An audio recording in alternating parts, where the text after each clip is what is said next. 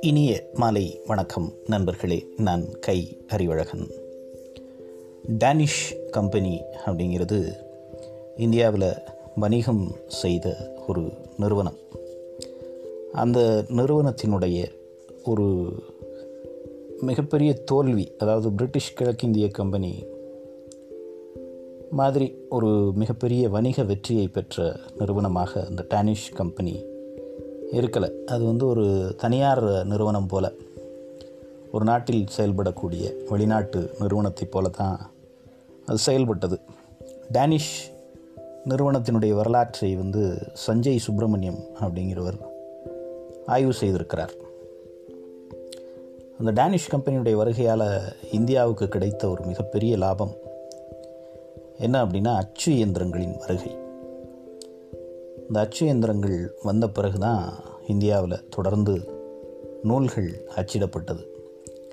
முதன் முதலாக அவங்க வந்து இந்த டேனிஷ் கம்பெனி பைபிளை தமிழில் மொழிபெயர்க்க ஒரு மிக முக்கியமான காரணமாக இருந்தார்கள். டென்மார்க்கினுடைய அரசர் நான்காம் ஃப்ரெட்ரிக்.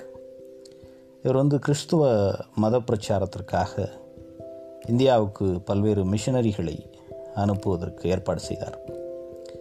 அந்த பொறுப்பை வந்து தன்னுடைய அரண்மனையில் இருந்த ஒரு மத போதகரான லுட்கென்ஸ் அப்படிங்கிறவர்கிட்ட ஒப்படைத்தார். இந்தியாவில் மத பிரச்சாரம் செய்வதற்கு இந்த டென்மார்க் நிறுவனத்தை சேர்ந்தவர்கள் யாருமே முன்வரலை. அதனால் ஜெர்மனியிலிருந்து ஒரு இளைஞன் இருபத்தி மூன்று வயது இளைஞன் சீகன் பால்கு அப்படிங்கிறவரும் அவருடைய நண்பன் ஃப்ளூச் அப்படிங்கிற ரெண்டு பேரையும் தேர்வு செய்தார் லுட்கின்ஸ். சீகன் பால்கு வந்து ஜெர்மனியின் ஹலே பல்கலைக்கழகத்தினுடைய இறையியல் மாணவர். பதினேழாம் நூற்றாண்டினுடைய துவக்கத்தில் ரெண்டு பேருமே வந்து தரங்கம்பாடி அப்படிங்கிற தமிழகத்தினுடைய ஒரு நிலப்பரப்பை நோக்கி தங்களுடைய பயணத்தை தொடர்ந்தார்கள். ஏழு மாதம் கடல் வழியாக அவர்கள் பயணம் செய்து அதனுடைய முடிவில் அவங்க வந்து தரங்கம்பாடியை வந்து சேர்ந்தார்கள். அவங்கள கூட்டிகிட்டு போகிறதுக்கோ அவங்கள வரவேற்கிறதுக்கோ யாருமே இங்கே வரல. கடற்கரையில் இறங்க முடியாமல் அவங்க வந்து கப்பல்லையே சில நாட்கள் காத்திருக்க வேண்டிய ஒரு கட்டாயம் ஏற்பட்டது.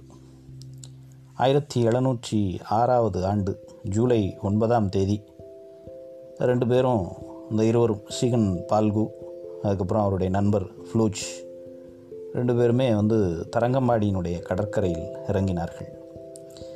அப்போ வந்து தரங்கம்பாடி கடற்கரையினுடைய அதிகாரியாக ஒவ்வொரு கடற்கரைக்கும் ஒரு அலுவலரை ஆங்கில அரசு அதாவது ஆங்கில அந்த கிழக்கிந்திய கம்பெனி வந்து நியமனம் செய்திருந்தது. அது மாதிரி ஒருத்தர் தான் இவர் ஜேசி ஹாசியஸ் அப்படிங்கிறவர். இந்த டென்மார்க் அரசரனுடைய அந்த முத்திரையிட்ட கடிதம் ஒன்று சீகன் பால்கு ஜேசி ஹாசியஸ்ட காட்டுறாரு. அதுக்கு பிறகு வந்து சீகன் பால்கு தங்க தரங்கம்பாடிக்குள்ளே போகலாம் அப்படின்னு அனுமதிக்கப்பட்டார். சீகன் பால்குவுடைய தாய்மொழி வந்து ஜெர்மன். டேனிஷ் மொழியை அவர் கற்றிருந்தார். ஆனாலும் தரங்கம்பாடியில் மக்கள் பேசக்கூடிய தமிழ் புரியாமல் ரொம்ப ஒரு தடுமாற்றம் ஏற்பட்டது. கடற்கரை மணலில் உட்கார்ந்து ஒவ்வொரு தமிழெழுத்தாக எழுதி பழகி தன்னுடைய விடாமுயற்சியால் சீகன் பால்கு தமிழை கற்றுக்கொண்டார். அதைத் தொடர்ந்து அவர் வந்து தமிழின் முக்கியமான இலக்கிய ஏடுகளை வாசித்து அதனுடைய பொருட்களை அந்த இலக்கியங்கள் சொல்லக்கூடிய செய்திகளை அறியத் தொடங்கினார். இந்தியாவின் விடிவெள்ளி சீகன் பால்கு அப்படிங்கிற ஒரு நூலை வந்து பேராசிரியர் லாரன்ஸும் டி. அருள்தாஸும் எழுதினார்கள். அதில் வந்து தரங்கம்பாடியில் வசித்த முதலியப்பன் அப்படிங்கிற ஒரு இளைஞனுடைய நட்பை தான் வந்து முதன் முதலாக சீகன் பால்கு பெறுகிறார். இவர் தமிழில் மட்டுமே பேசக்கூடியவராக இருந்ததுனால போர்த்துகீசிய மொழி பேசுகிற அழகப்பன் அப்படிங்கிற ஒரு இளைஞர் தரங்கம்பாடியைச் சேர்ந்தவர். அவரோட சேர்ந்து பழகி பிறகு வந்து தமிழை கற்றுக்கொள்கிறார். ரெண்டே ஆண்டுகளில் அந்த மணலில் கடற்கரை மணலில் எழுதி தமிழை கற்றுக்கொண்ட அந்த இரண்டே நாட் இரண்டே ஆண்டுகளில் ஏறத்தாழ இருபதாயிரம் சொற்கள் அடங்கிய ஒரு தமிழ் அகராதியை சிகன் பால்கு உருவாக்கினார். அதே மாதிரி இரவுகளில் வந்து திண்ணைப்பள்ளிக்கூடங்களுக்கு போய் தமிழை அவர் கற்றுக்கொண்டார். சிகன் பால்கு வெறும் மத பிரச்சாரம் மட்டுமே செய்யலை. அவர் வந்து ஒரு சமூக போராளியாக கொஞ்சம் கொஞ்சமாக மாறத் தொடங்கினார். இந்தியாவில் குறிப்பாக தமிழகத்தினுடைய அந்த கடற்கரை பகுதிகளில் நிலவக்கூடிய சாதிய கொடுமைகளை பற்றி அவர் வந்து பகிரங்கமாக பல்வேறு இடங்களில் உரையாற்றத் தொடங்கினார். அவர் வந்து நான் ஒரு சேரியில் வாழக்கூடிய மனிதன் அப்படின்னு தன்னைத்தானே அடையாளம் செய்து கொண்டார். அதனால் அவருக்கு வந்து தரங்கம்பாடியிலையும் அதை சுற்றி இருக்கக்கூடிய பகுதிகள்லையும் இருக்கக்கூடிய மக்களிடத்தில் பெரிய அளவில் செல்வாக்கு செல்வாக்கு ஏற்பட துவங்கியது. பைபிளை வந்து தமிழில் மொழிபெயர்க்க வேண்டும் அப்படின்ட்டு ஆயிரத்தி எழுநூற்றி எட்டாவது ஆண்டு அக்டோபர் பதினேழாம் தேதி இந்த புதிய ஏற்பாடு அப்படிங்கிற நவீன பைபிளை புதிய ஏற்பாடு பழைய ஏற்பாடுன்னு இரண்டு பைபிள் வடிவங்கள் உண்டு. அதில் வந்து இந்த புதிய ஏற்பாட்டை தமிழில் வந்து அவர் மொழிபெயர்க்க தொடங்கினார். அதாவது ஆயிரத்தி தொள்ளாயிரத்தி ஆயிரத்தி எழுநூற்றி எட்டாவது ஆண்டு அக்டோபர் பதினேழாம் தேதி. அது தொடங்கி வந்து ஏறத்தாழ மூன்று ஆண்டுகள். ஆயிரத்தி எழுநூற்றி பதினோராவது ஆண்டு மார்ச் முப்பத்தி ஒன்றாம் தேதி அந்த மொழிபெயர்ப்பு வேலையை அவர் முடித்தார். பழைய ஏற்பாட்டில் வந்து ரூத் புத்தகம் வரைக்கும் அவர் மொழிபெயர்த்து வைத்திருந்தார். இந்த வேத புத்தகத்தில் சீகன் பால்கு முடிக்காமல் விட்டு சென்ற பகுதிகளை வந்து பின்னாட்களில் சென்னையில் வந்து மிஷனரியாக ஆங்கிலேயர்களுடைய காலத்தில் மிஷனரியாக வேலை செய்த பெஞ்சமின் சூல்ச் அப்படிங்கிறவர் அந்த வேலையை முடித்து அதை வந்து அச்சிட்டார்.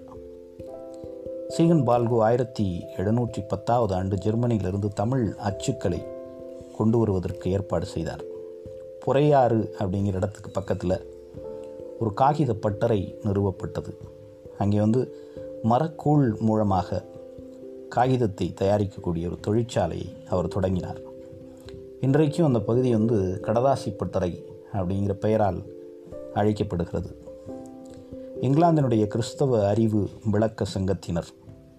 அச்சு இயந்திரத்தையும் ஜெர்மன் நாட்டு நண்பர்கள் அச்சு எழுத்துக்களையும் சீகன் பால்கோவுக்கு கொடுத்து உதவினார்கள். அதை ஏற்றி வந்த கப்பலை வந்து பிரெஞ்சு படைகள் முற்றுகையிட்டு அதற்கு பிறகு அது வந்து சென்னை நகரத்தினுடைய கவர்னரால் மீட்கப்பட்டது. அது மட்டும் இல்லாமல் அந்த அச்சை உருவாக்கக்கூடியவர் அந்த ஒரு முற்றுகை காலத்தில் இறந்து போனார். அதனால் உள்ளூர் ஆட்களை கொண்டே நான் தான் உருவாக்கிய அந்த அச்சு எழுத்துக்களோடு காகிதத்தில் அச்சு இட ஆரம்பித்தார். ஆயிரத்தி எழுநூற்றி பதினைந்தாம் ஆண்டு ஜூலை பதினைந்தாம் தேதி தமிழில் வந்து முதன் முதலாக புதிய ஏற்பாடு வெளியிடப்பட்டது. சீகன் பால்வுக்கு பிறகு பைபிளை தமிழில் மொழிபெயர்ப்பு செய்வது ஒரு பெரிய சவாலான வேலையாகவே நிறைய பேருக்கு இருந்தது. கடவுள் அப்படிங்கிற வார்த்தைக்கு பதிலாக சர்வேஸ்வரன் அப்படிங்கிற ஒரு சொல்லை அவர் பயன்படுத்தினார். அதுபோல் அப்பத்துக்கும் அவருக்கு வந்து சரியான ஒரு சொல் கிடைக்கல. அதனால் இங்கே இருக்கக்கூடிய உணவு முறை பின்பற்றி கஞ்சி அப்படிங்கிற பொருள்பட அதை வந்து அவர் மொழியாக்கம் செய்தார். இது மாதிரி பல குறைபாடுகள் இருந்தாலும் சீகன் பால்கு தான் தமிழில் முதன் முதலாக இந்த அச்சுக்கலையினுடைய தொடக்கத்திற்கு ஒரு மிக முக்கியமான காரணமாக இருந்தார். லத்தீன் மொழியில் தமிழ் இலக்கணத்தை பற்றிய ஒரு முதல் நூலையும் தமிழ் ஜெர்மன் அகராதியையும் சீகன் பால்கு பிற்காலத்தில் உருவாக்கினார். இசையோடு பாடக்கூடிய பல பாடல்களை அதே மாதிரி சமயத்தை குறித்த இந்த கேள்வி பதில் முறையில் இருக்கக்கூடிய ஒரு நூலை இதையெல்லாம் வந்து சீகன் பால்கு தன்னுடைய முயற்சியால் வெளியிட்டார்.